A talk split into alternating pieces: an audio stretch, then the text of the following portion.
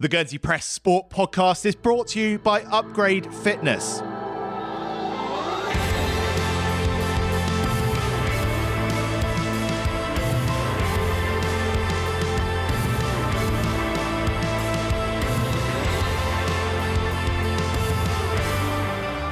Hello and welcome to the Guernsey Press Sport Podcast, your weekly insight into island sport. Fantastic to welcome a new sponsor to the show this week. Our thanks to Upgrade Fitness for their support. More on that to come. On this week's episode, we'll hear from Bailiwick boxing star Billy Le Poullain, who's in action on Friday night in what he says will be his final fight as a Guernsey resident. It'd be nice to have a good performance for everyone that's come to watch me over the years is there's guys at the Dinner Boxing Club that have been coming since I was 11 years of age. So I'd like to put on a nice big explosive performance for them and kind of get their money's worth out of their ticket. And Billy swapped the ring for the Octagon last weekend, supporting MMA man Josh Ozanne from his corner as he secured a British belt at Beausejour. A look back at the longer awaited Lock-In round seven on the way being able to fight at home with your home crowd is pretty amazing. The crowd was incredible. Coming out and you've got everyone cheering for you. It's an unreal experience, and I would try and ex- express for everyone if they want, if they're even considering it, to go ahead and do it. Especially women, I think it's so important. Also, this week, as Guernsey's cricketers prepare to kick off their season by hosting Hampshire's Academy, we'll hear from two of the men on the New Look Island selection panel. When we have the 50 over in Trinchly here in September at home, you know, I don't want to be walking around like I've done the last however many years, you know, chatting to somebody that should be playing that, that isn't because they don't want to, because for whatever reason it's not a compelling proposition for them or or whatever it may be, whatever reasons there are for why people haven't been playing that, that really should have been over the last however many years. And we'll touch on two initiatives aimed at giving people a start in sport the upcoming novice triathlon and a free event this Saturday all about making cycling more accessible. All of that to come. I'm Tony Curr, and to get through it with me is the Guernsey Press sports editor Gareth Prevost. How you Hi, doing? How you doing? yeah, not too bad. good, you. good. Um, a packed show, it's fair to say, this week. A new sponsor um, and a slight tweak to the schedule as well. From now on, um, look out for this podcast, the Guernsey Press Sport Podcast, on your podcast player of choice every Wednesday morning. Um, that's the plan, anyway. That's the plan. That's we'll, the we'll plan. try and stick to it for at least a couple of weeks because we have got a, a, packed, packed schedule of sport coming up over well the next few months, haven't we? Um, yeah, we'll see how we get on with that. Um, it is going to be a very busy few weeks ahead. Lots of sports chat to bring you.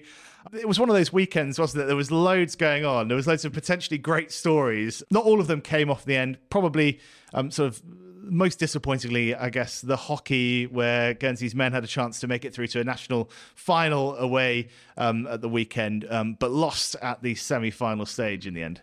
Yeah, it just seems that everything seemed to be stacking up against them in the in the week leading up to the, the semi finals, Tony. Um, they lost sort of regular captain AD Peacegood through injury, also lost Tim Ravenscroft and Sam Dawes from sort of like their regular squad. They've been together all season. So they um, there was a couple of youngsters drafted in, and I mean, it was still a strong squad. But um, it's always going to be difficult when you're sort of trying to integrate new people, and you know, obviously you're going to be up against a very good side, whoever you play in the semi-finals. And uh, Tunbridge Wells, I think, just got off to a flyer, and I think they were four 0 up by half time. The, the hosts in that one, Guernsey kept fighting. You know, credit to them, they they scored a couple of goals after the interval, but they ended up going down five two. So it, it's a shame that the season sort of ended on that note, having done so well to to reach the last four of a national competition. Yeah, absolutely. Um, the other one that we were keeping an eye on closely at the weekend was Tom Tears, um, who was away fighting in the National Amateur Championships Elite Division for the first time. Um, went there uh, with very high hopes, second seed overall, but um, but unfortunately came unstuck in the quarterfinal stage um, on Saturday, um, which was a shame. But I'm sure Tommy will be back for more. And one man who'll be right in his corner, whether literally or from the other side of the world now, is another of Guernsey's leading lights in the boxing ring, of course, Billy Le Poullain, who's been very bullish about Tommy's progress as he hands on the baton as the headline act at the big local shows. Billy's announced plans to take some time out from the sport to go travelling, um, but still very much has his eyes set on competing at the next Commonwealth Games in a few years' time, having, of course, made history by winning his first fight at the Games in Birmingham last summer. He hasn't been in action at all since then, but will bow out for now at Friday night's dinner boxing show at St Pierre Park. He popped into our studio at the Guernsey Press to talk about Friday night and what the next few years have in store. It's kind of a, a last hurrah for me, my last fight in Guernsey uh, as a kind of a Guernsey resident, I suppose.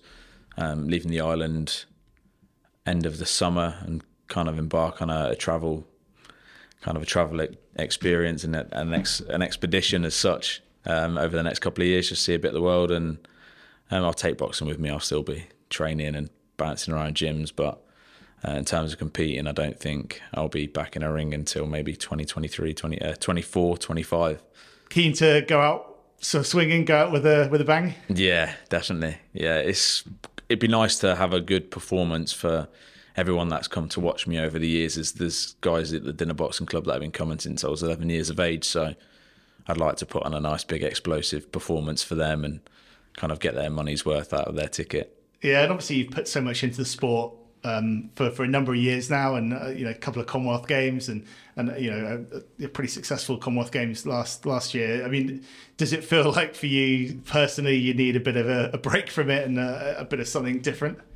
I think so. I've had a break since the games. I've not been in in action uh, since August, since I, I bowed out of the game. So.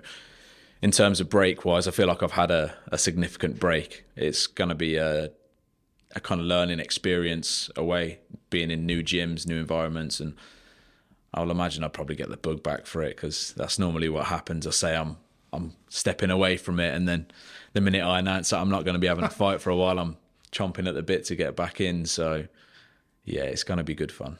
How much work have you been able to put in ahead of this one then on Friday?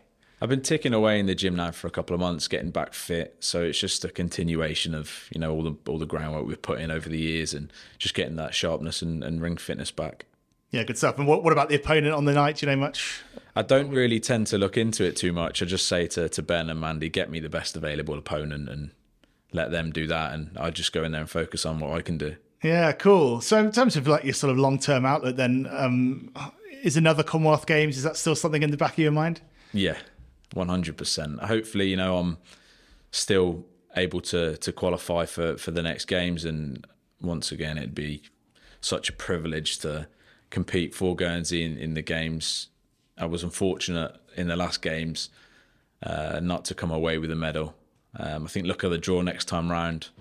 Uh, I think I'm, I'm good enough to be there. I, I, can mix it with the best. I've just got to prepare well and and get in there and, and put my performance together. Yeah, what did you take away from that that Birmingham experience last year? I mean, obviously, as you said, you haven't been in the ring um, since then. Did you feel like you wanted to take a bit of time out after it? It had been a long season.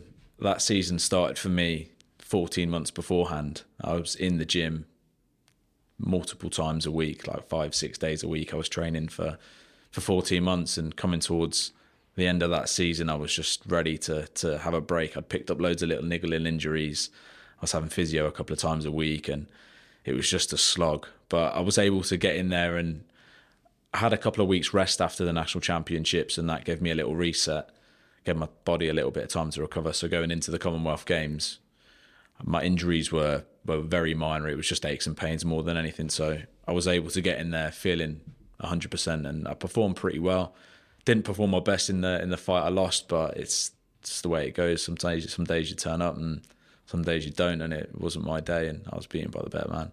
So it sounds like yeah, your boxing journey is very much not over, even though you're going to be taking a bit of time out to, to go away. How, do you see yourself kind of keeping up that that sharpness uh, in and around traveling and, and coming back from that? I mean, if you were to take a couple of years out entirely, do you feel like you'd get back in shape, yeah, for that that Commonwealth Games next time? Yeah, absolutely. I mean, I had two years out of the ring with with COVID, so I come back better, stronger, more explosive, um, put put better performances together off the back of those two years. And, and you know, I've I've spoken previously on here about my mental health and uh, through the through the COVID time and that period, I wasn't really in the gym at all. So I think with these two next two years ahead of us, if I can stay in gyms and, and get good sparring in and and good coaching in, then I'll probably come back better than than I have been. So I'm excited to see where I'm going to be in a few years' time. With Friday night as your swan song, um, looking at the rest of the card, um, what what kind of health are you leaving Guernsey boxing in as you, you sort of head off for, for shores uh, further away? I think the baton's going to be passed on uh, to Tommy Tears. He's going to be taking the reins, and he currently is our second most experienced boxer in the gym, and although he won't be competing on Friday, uh, he'll be away at the amateur national championships, competing Saturday and Sunday.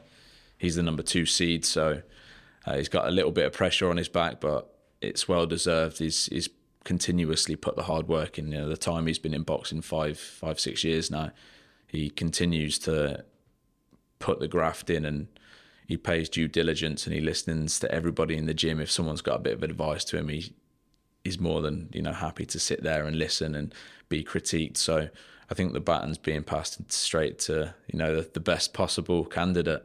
So I'm looking forward to seeing his kind of uh, transition through to continuously topping the bill and I think he's capable of of overachieving or, or achieving more than I than I possibly have. Um, he's got the uh, the right attitude and he's got the the grit and the determination to put the hard work in. So yeah, I'm looking forward to seeing where he goes with it. In terms of Friday, we've got we've, sta- we've got a stack card. It's the most stacked the card's been in a long time. So we've got four skills bouts. We've got Leon Watson, uh, nephew to Brad Watson.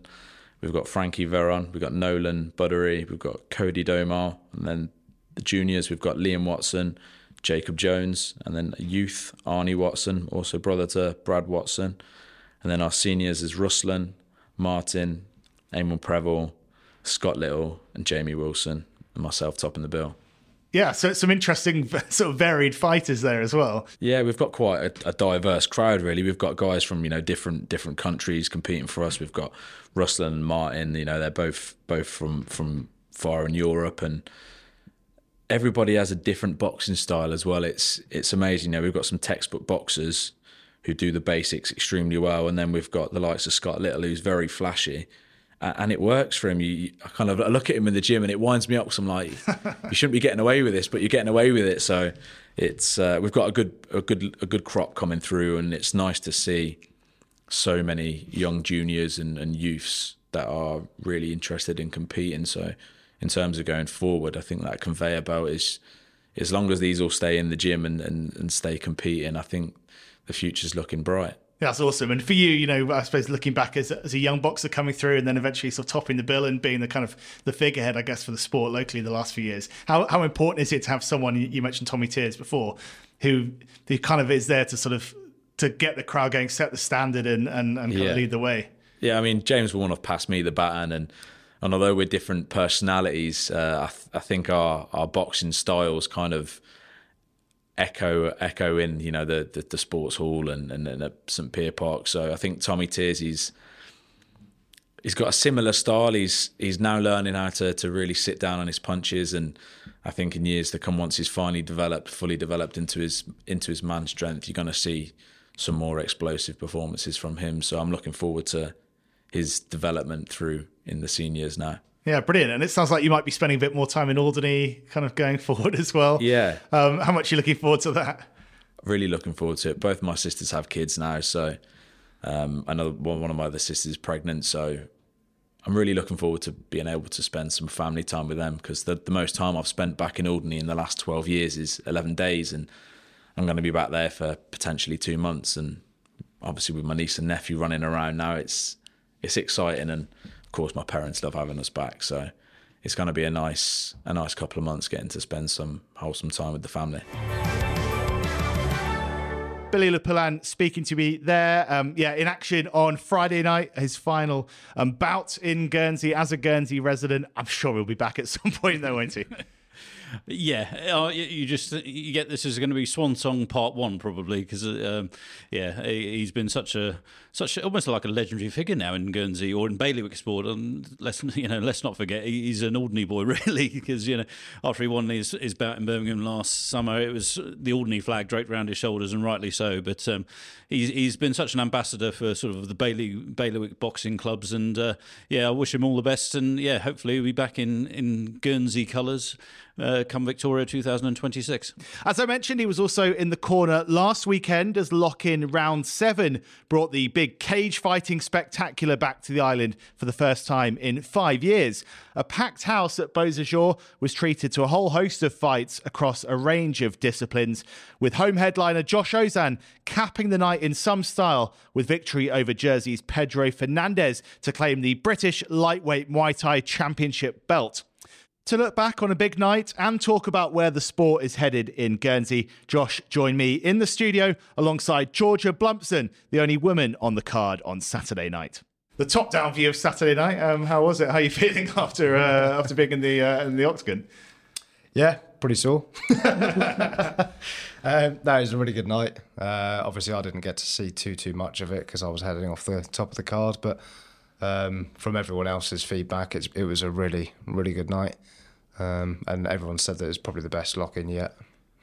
How much did you get to see Georgia because you were fighting as well? Yeah, so I was uh, later on in the show, so I didn't get to see any of the ones before me, but I got to watch all of the MMA bouts, and I got to watch Josh's fight, which was great.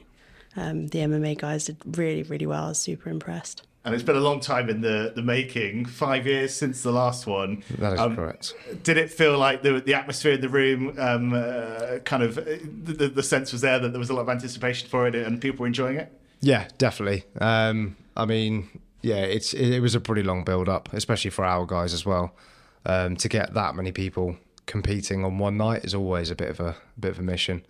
Um, but we had an amazing corner team, etc., that actually helped through the process. Cool. And let's talk through your fights. We'll come on to you in a minute, Josh, because no um, there was a belt in it for you. Um, Georgia, yeah, how, how, did you get on, and, and how did you find this experience?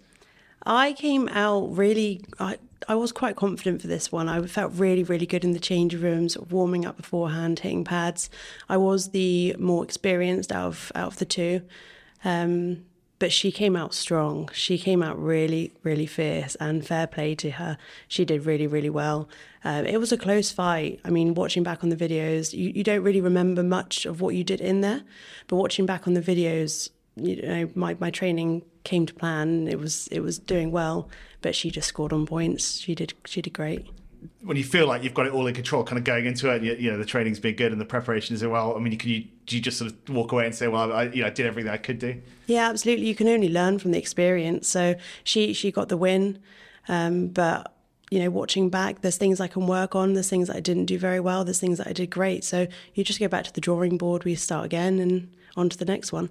How important is it to have those opportunities to actually kind of yeah, test yourself properly? You know, obviously it's been a while um, since the last event locally. I mean, are you able to get away and compete like this, or is this are these the only opportunities you have? Um, it is a little bit harder going away. I mean, we went to Jersey in November and I competed in Jersey. That was a really good show. Um, it's a little bit harder going to the UK because then you need to start looking at maybe sponsorship and things like that.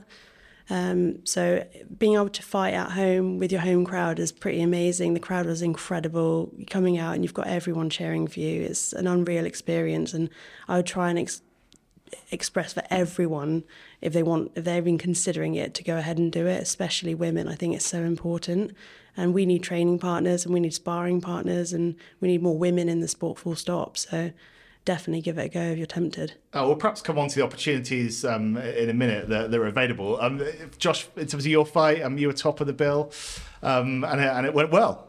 It did go well, yeah. Uh, I mean, it was it was a weird fight anyway because I was obviously looking getting matched for an MMA fight.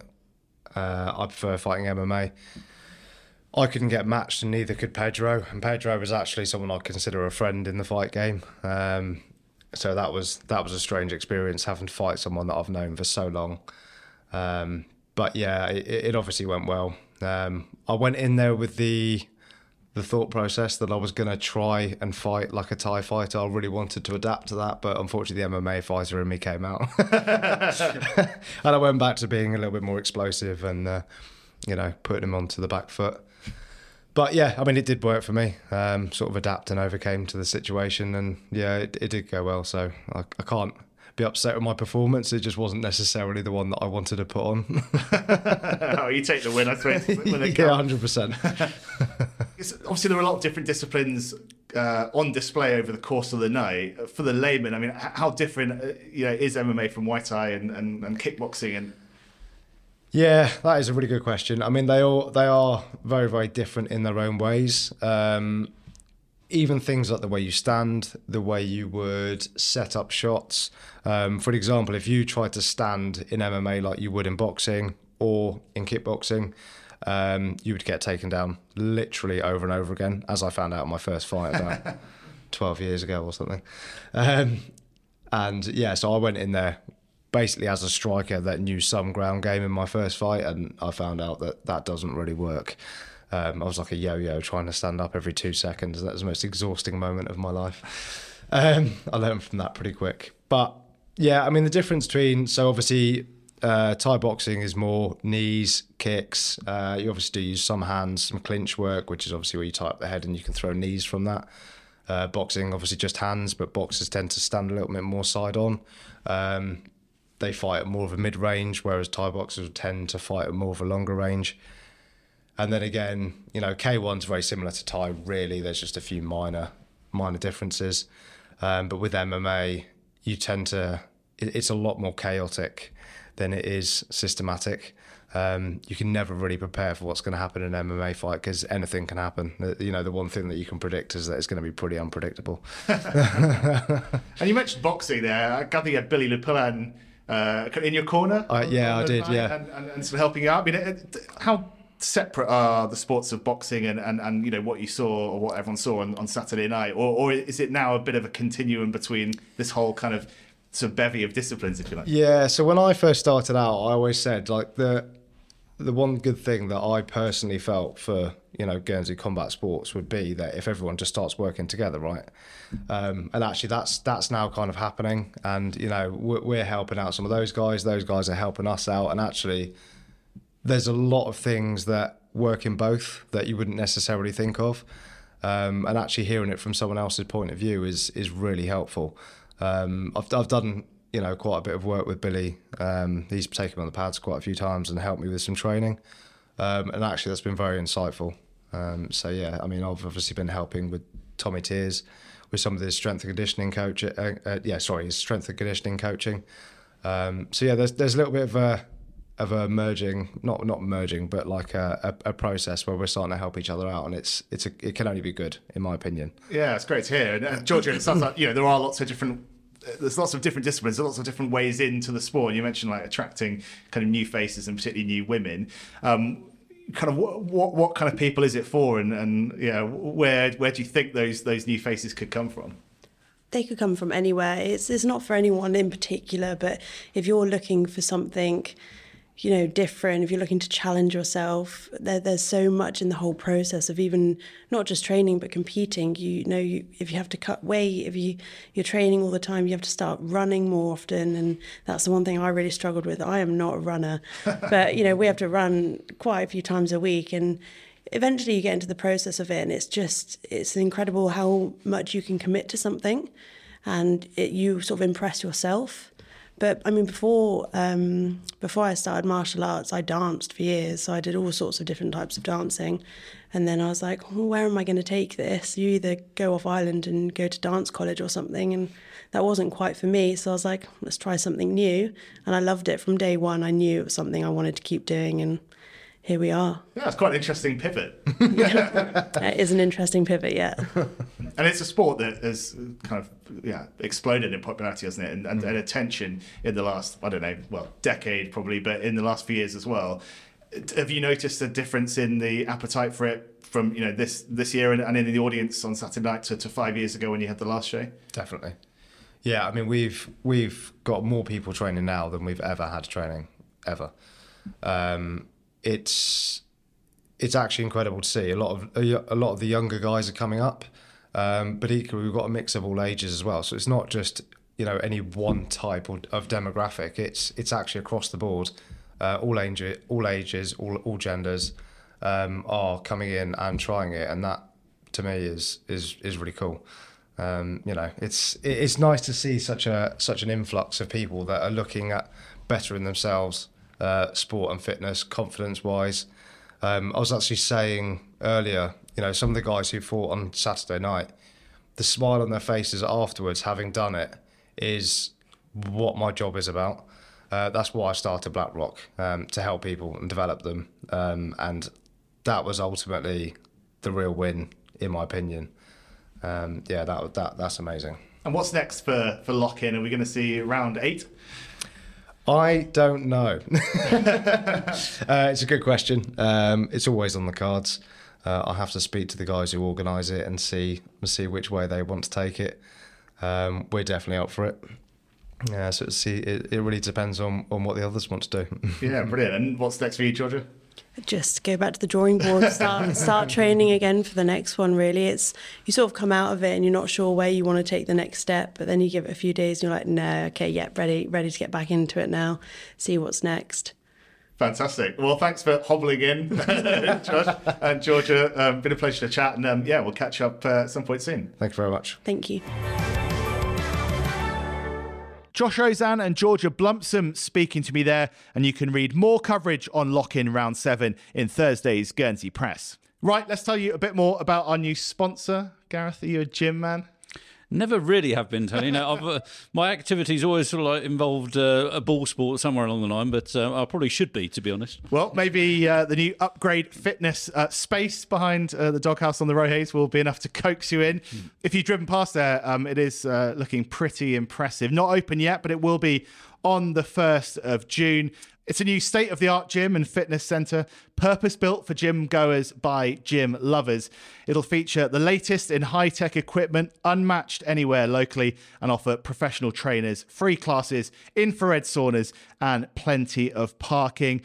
If you're interested in upgrading your fitness, you can get a sneak peek at that new Rohais space at an open morning on Saturday, the 20th of May from 9 o'clock till 1 o'clock in the afternoon. And you can head to upgrade.fitness uh, online to find out more, including details of a special founders rate available to anyone who signs up before the official opening on the 1st of June. You can also find more on social media on Facebook and Instagram Upgrade Fitness is the place to go. Thanks to them for their support of the show. Um, right, Gareth, time to talk cricket because, um, yeah, things really starting to um, step up a bit for the Islands' um, best, well, and club cricket kicking off soon as well, of course. But um, yeah, for the Islands' uh, leading men, um, they've got quite a big week, haven't they? Hampshire's Academy coming over to offer them, yeah, I guess a sort of first real test of this new Jeremy Frith era. yeah, it should be a, a, decent weekend of cricket, Tony. There's uh, you're bound to get a very good opposition out of the Hampshire Academy, and um, it's a mixture of uh, T20 and 50 over games. So um, the New island squad, I, th- I, think they're going to be using a, a, couple of dozen players over, over those four days. So um, it's a good uh, window of opportunity for our, our players to sort of really put their names forward for um, what the big challenges to come, certainly in terms of inter-insulars and things like that later in the summer. And they've had a couple of run-outs already, haven't they? A couple of uh, inter-squad games um, to get them um, sort of prepped for, for this first sort of serious outing of the season. Um, I mentioned Jeremy Frith there, and you mentioned um, the number of players who are going to be involved across the weekend weekend. Um, he's brought on board a, a couple of familiar faces um, to help him. I suppose put together the squads that are going to um, move Guernsey cricket forward this summer and, and, going forward. A new five-strong selection panel has been formed, um, including yeah someone well known to you as well. Very well known, yes. yeah, my brother Stuart is going to be chairman of that selection panel. Obviously, he's he's had plenty of experience. I mean, he played um, I think he played uh, 16 inter-insulars, my brother, and he captained the island side for half a dozen years as well. He was um, very successful in that time. He was uh, part of a very strong side which um, enjoyed success in World Cricket League Division 7 and 6. They went out and won in Malaysia very memorably. Um, yeah, so he's going to be a part of that selection panel, along with Gary Rich, who was part of that side as well, with uh, Frithie and uh, Rob Thomson is joining them. Um, obviously, one of uh, Guernsey Cricket's big administrators. He sees probably more cricket than anyone, Rob Thomson. So um, they, along with uh, Captain Josh Butler, will be um, will be heading things up when it comes to the island men's squad going forward. Yeah, it's an interesting move, isn't it? And we wanted to find out a bit more uh, about what was behind the idea and also um, what the thinking is in terms of uh, that sort of strategy of having um, five um, selectors on a panel going forward. And yeah, we joined um, your brother Stu Le Prevost and Rob Thomson down at the KG5 in the sunshine a couple of weeks ago um, to find out more. Basically, Tony, we wanted to we want to be very transparent about how we went about selecting teams. Frithy came to me and asked me originally he asked me to sort of get involved in a bit of a more of a coaching capacity, which I couldn't really commit to with work and everything. With obviously Josh, who I work with, being the island captain, one of us needs to be about when they're playing, sort of thing. So it was a little bit of a uh, a no for that, but the the selection thing I thought was a great idea because obviously I, I spend a lot of time here at work anyway watching cricket, so it sort of fitted for me. Um, and where where Frithie and I saw it going was to get people involved who obviously watch a lot of cricket, who are involved in a lot of cricket, and um, so the five of us now, so Frithie, myself, uh, Rob Thomson, Gary Rich, and Josh Butler as captain, uh, form a, selection committee, and that, that, that's sort of how it's come about, really. Yeah, brilliant. And Rob's alongside us as well. Um, Rob, how pleased are you to be involved and, and sort of yeah see this new approach to, to squad selection? Yeah, very. I mean, obviously, it's it's it's very flattering and um, you know nice to, to, to now I guess have some sort of involve, involvement at representative level, having done you know only club club cricket for so long. Um, I guess it must mean I must be around here far too often and watching far too much cricket to justify um, justify being involved. But no, it's it's it's great, and hopefully I can kind of like bring a, a bit of a link from from the club, obviously that I work with, and and and a lot of those lads, and try and you know, just sort of improve that element of things as well going forward, which is which would be obviously to everyone's benefit.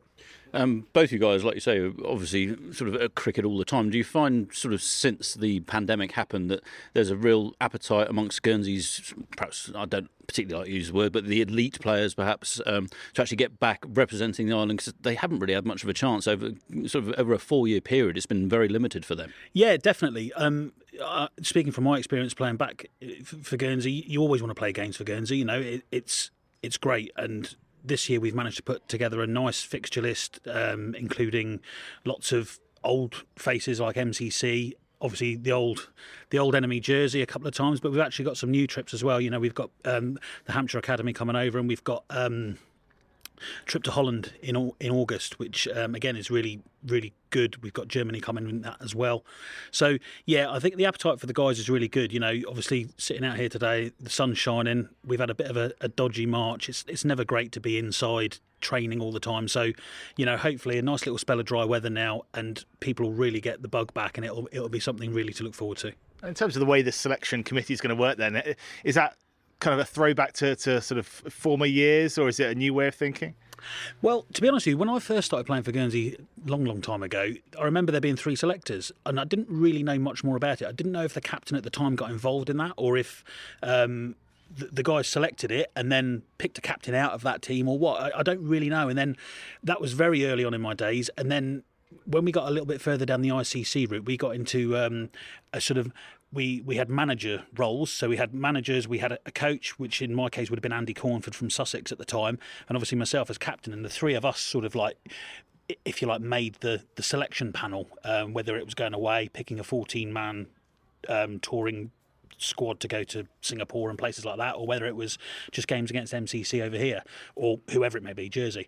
Um, more recently, with uh, the likes of Ash Wright and Nick Pothas involved, it, it was a bit more coach and captain because um, those two guys had, you know, that they spent a lot of time together and that they tended to pick the, the teams.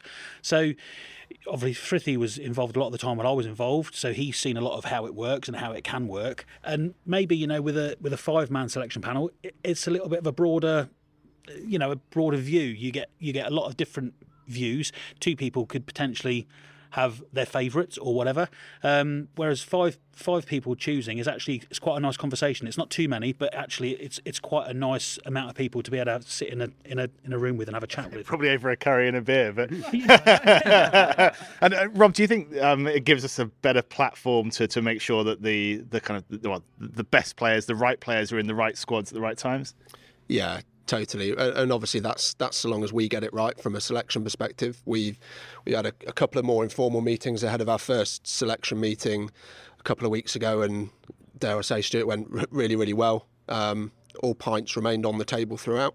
Um, we came to to some really you know really really good choices and decisions, and it was a, it was a really good conversation that we had throughout. So I think I would say probably over the last few years, the, the club cricket side of things is in, in, in some areas has gone a bit tribal. I think that's that's really good for domestic cricket on the pitch, and we've seen the last few years some, you know, some really, really decent, intense games of club cricket being played. But I'm not sure how positive that's been from a representative level. So I think the group that we've formed from a selection perspective, I think can can really help with that. Um, I've personally, I think I've already started to see that, um, and I think we've we've got to, you know, really work on that you know that that kind of differential between between the two and have everyone pulling in the same direction. And I think if we can do that, I think we'll inevitably get some more players back involved that people spend too long wondering why they're on the sideline watching games rather than playing in them, and it's it's only going to help everybody. Um, and the actual program of games, I know, sort of speaking to Frithie when he came on the podcast, it was initially sort of thought that because of the way the interinsular T20s and things like that would work out, it would almost be a, a spread of half the season T20s, then then go into a longer format. But um, as I understand it, it's, it's going to be a, a, slightly different and perhaps more um, uh, mixed approach when it comes to um, how the program has worked out.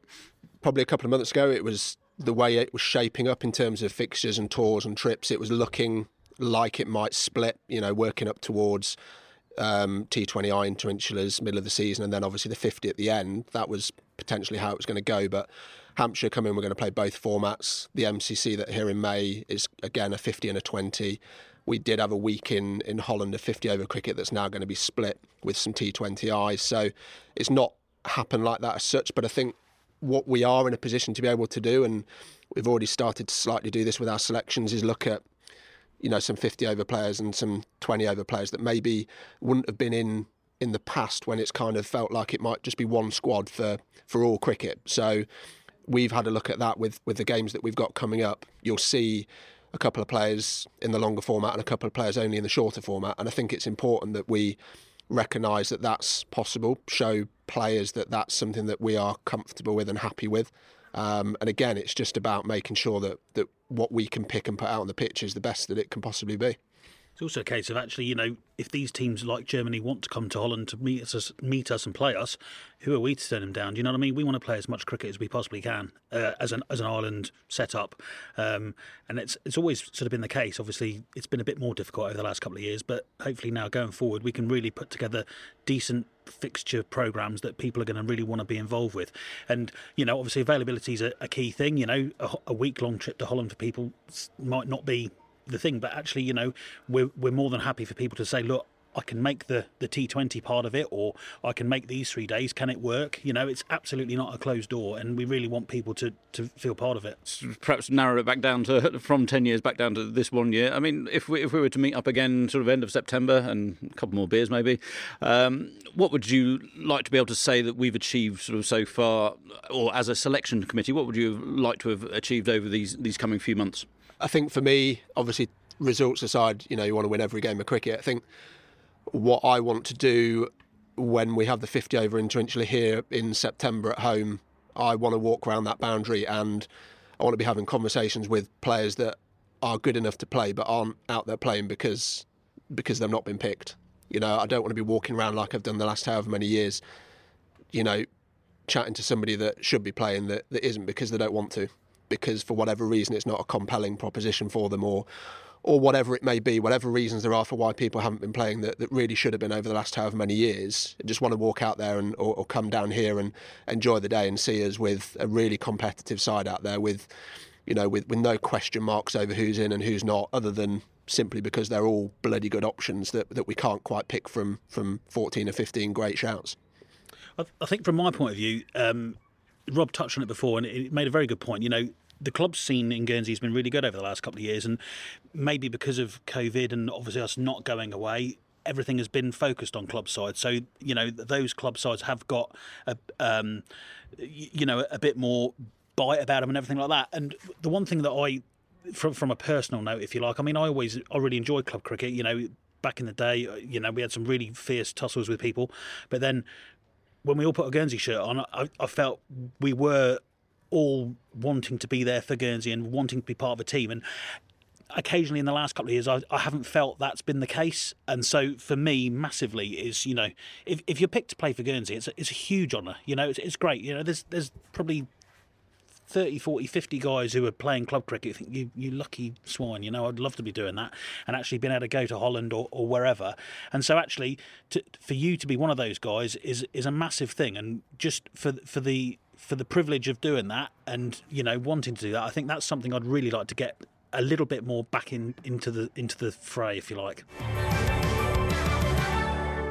Stuart Le Prevost and Rob Thomson speaking to Gareth and I. More coverage of Hampshire Academy's visit to come in the paper, so keep an eye out for that. Um, right, time to hear about two events aimed at bringing new faces into triathlon and cycling.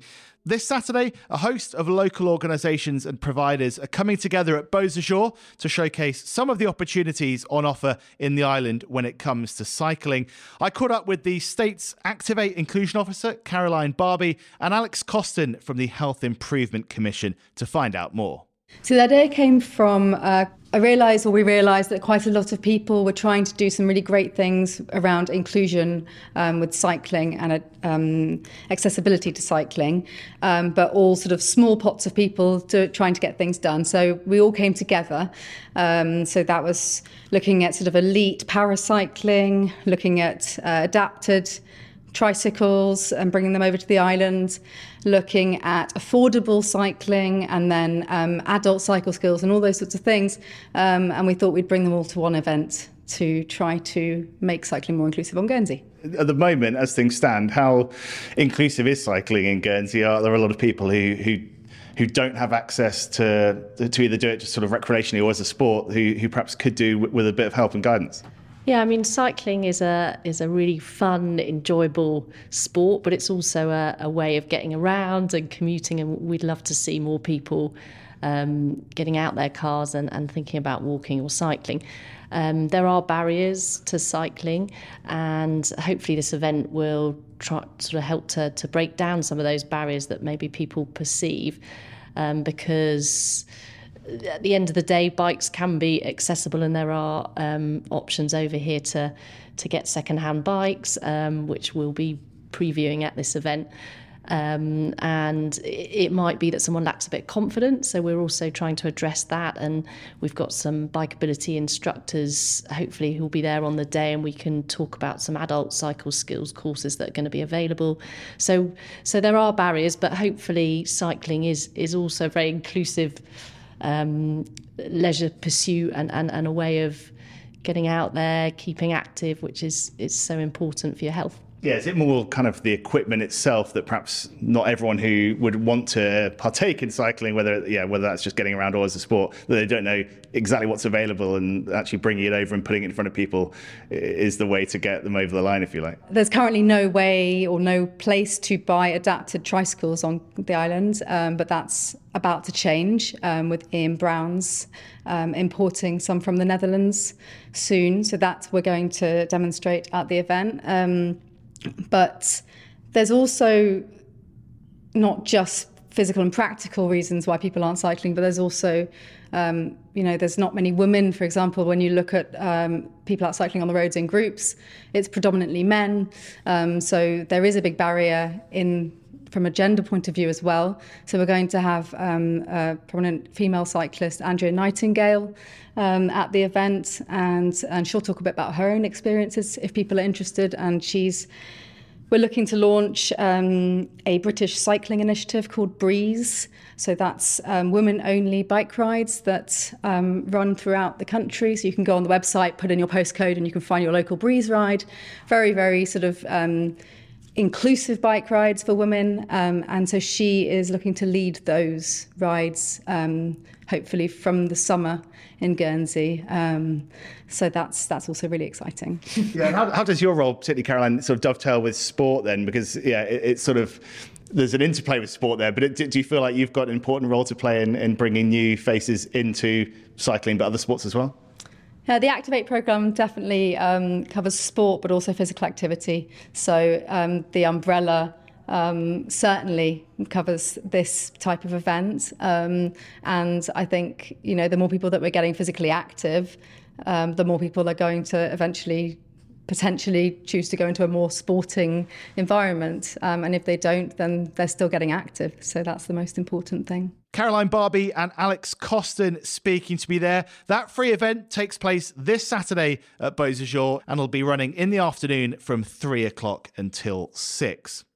Now, finally, looking ahead to next week, if you've ever wanted to give triathlon a go, there's an opportunity to get a feel for the sport ahead of the next novice triathlon, which takes place in May.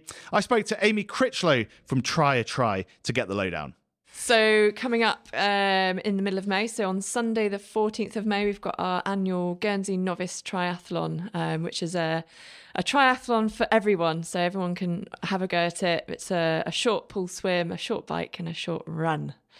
Yeah. Fantastic. So we're trying to we're trying to get as many people to to take part, trying to get the word out that it's you know anyone can have a go. It's a have a go event, um, grassroots, like just grabbing whatever bike you've got as long as it's safe. Um, doing it with friends, doing it with your family, coming along, just swim, bike, run, um, having a go at all those three, and uh, putting together a triathlon. Yeah, brilliant. And obviously, looking ahead to the Island Games, um, the triathlon events, the the full distance, and then the, the relay are kind of bookending the week, and they're going to be two quite eye catching events. Um, and so you were saying this is a, you know, you want to capitalize on that opportunity really to to give people a, a, sort of window into what they're perhaps going to be watching in July. Yeah, definitely. Um, I think this is the year to try a triathlon with um, the Island Games coming up in in July.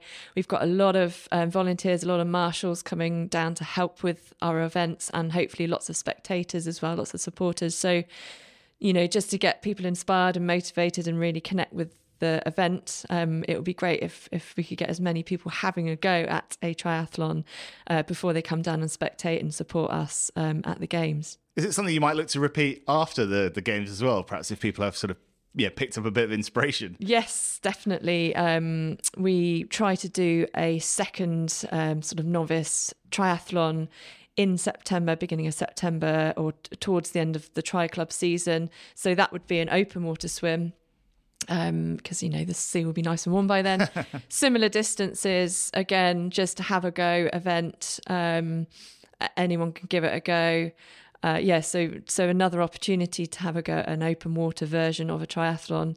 So you know people can bookend their their season. So beginning of the summer having a go a, a pool based one, and then at the end, after watching all the games and all the action over that week, can have a go at an open water and the event itself is going to be very accessible and, and obviously open to, to absolute beginners. And if anyone kind of wants to get just a, a bit of a, a, an eye on exactly what's in store for them there, you are putting on a bit of a, a, taster session, aren't you? We're doing, yes, we're doing a um, little taster session next week. So Wednesday, the 26th of April.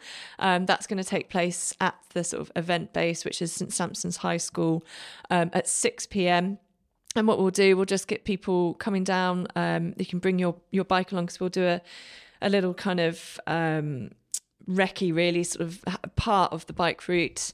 Um, we'll have a, a, nice group ride, really easy pace. Bring whichever bike you you want to try. Um, but we'll also answer any questions, come down with any kind of questions around what to wear, you know, what the routes are. We'll go through what the routes are. We'll, we'll do probably a little kind of triathlon transition practice, which is a lot of fun, um, which is the part of triathlon people maybe, you know, a little bit um, need a, a, little bit of help with. I don't really know what that's all about, but the bit between the swim, the bike, and the bike and the run, it's coming out of the pool. Where's your helmet? Got to put your helmet on, change shoes, and all that kind of stuff. So we'll do some some transition practice, but it's it's all very kind of low key, just a bit of fun. Um, and like I say, we'll we'll probably get on the bikes and maybe do a little spin around the the route just to so people know what's in store, a bit of familiarization. Um, yeah, so anyone that has signed up already but are also thinking about signing up, um, come down, bring your friends, um, just come down and ask us questions. Amy Critchlow from Try a Try there. Right, before we leave you, Gareth, um, quick look ahead to the weekend. Where are you going to be? Um, I might well pop in the North Social on Friday night, Tony, because it's the Channel Island Championship final for the uh, men's snooker. Uh, Adam Shorter up against Aaron uh, Canavan from Jersey, who's uh, I think the defending champion, if my memory serves me correctly. It should be a cracking game. Those two are sort of um, have shown their ca- class and caliber over several years now, and um, yeah, with Adam having the home advantage, you never know, he might just be able to edge out the the defending champion. Okay, well, cheers, Gareth. Enjoy that and enjoy um, whatever you're doing this weekend. Our thanks um, to Upgrade Fitness for their support of the show. We'll be back next Wednesday with another Guernsey Press Sport podcast. Um, in the meantime, do give us a follow on social media if you're not already. At GSY Press Sport is the place to go. And for comprehensive coverage of everything happening in local sport, pick up a Guernsey Press six days a week. Thanks very much. Cheers, Tony.